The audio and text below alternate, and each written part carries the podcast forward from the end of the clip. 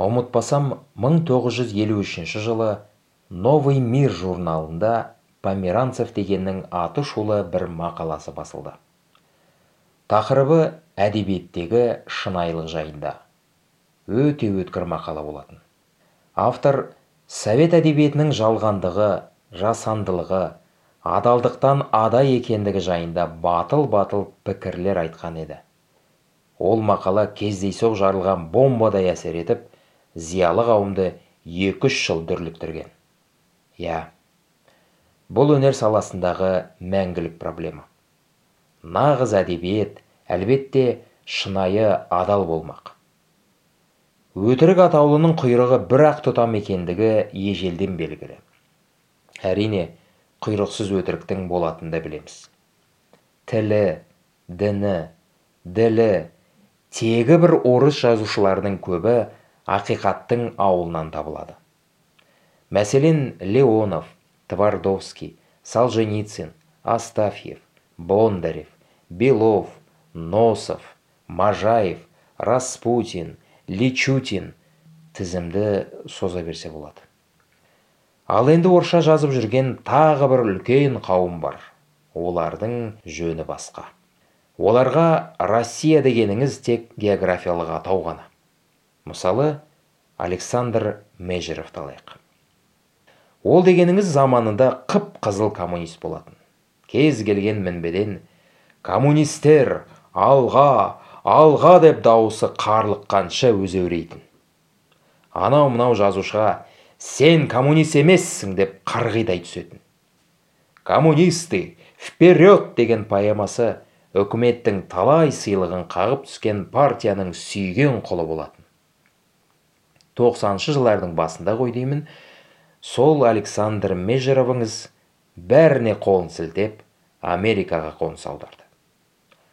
Ал кітаптары осы кезге дейін россияда шығып тұрды. Анатолий алексин деген болған. Бұл да талай сыйлықтардың егері кезінде сергей михалковтың басы байлы адъютантындай қасынан шықпайтын. Теледидардан түспейтін шынайылық адалдық адамгершілік жас буынды тәрбиелеу отан жайында ұзақ сонар пәлсапа соғып ғақлия өсиет айтатын. Ақыры израильден бір шықты. Ал кітаптарын том-томдап осы кезге дейін ретін тауып россияда шығарып жүр.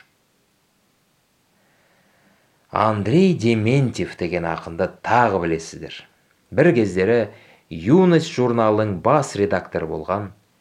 Өлеңдерінің тақырыбы ресей ресейдің қайыңдары табиғаты отанды сүю махаббат комсомол кеңестік бақытты шақ тағы да соған сәйкес. Оның патриоттық лирикасын оқығанда жүрегің езіліп жылағың келетін. Апырай россияға деген махаббатында шек болсайшы. Бұл да бір өнер бастап израильге кетті. Сол жақта жазылған құшақ құшақ өлеңдері лид газетада шығып тұратын. Тақырыбы да бұрынғы әләуләй тек аздап уайым әуені араласқан ол да москваға қайтып оралды деп естимін. Ондалар құдай білет ондап жүздеп табылады. Сөйтіп жүріп осы тектес жазушылар орыс әдебиеті құрыды орыстарда дені дұрыс бір жазушы қалмаған сорлы россия азып тозып бітті деп жар салып күңірегенде аспан жерге құлайтындай. Орыстың азулы жазушыларының біреуін де аузына алмайды. Қалжыңбас жванецкийді толстой достоевскийден артық санайды. Мұны не дейміз? Адалдық дейміз бе?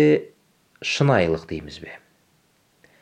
Біздің алматыда владимир ронкин деген бір білгіш болған. Ол негізінен педагогика саласында белсенділік танытты жаңашыл новатор атанды мектептерде тарихтан сабақ берді оқытушыларға адамгершілік имандылық руханият жайында дәріс оқыды бастықтарды жағалады істеген ісін дабырайтып көрсетті. Кілең ығай сығайлармен дос болды.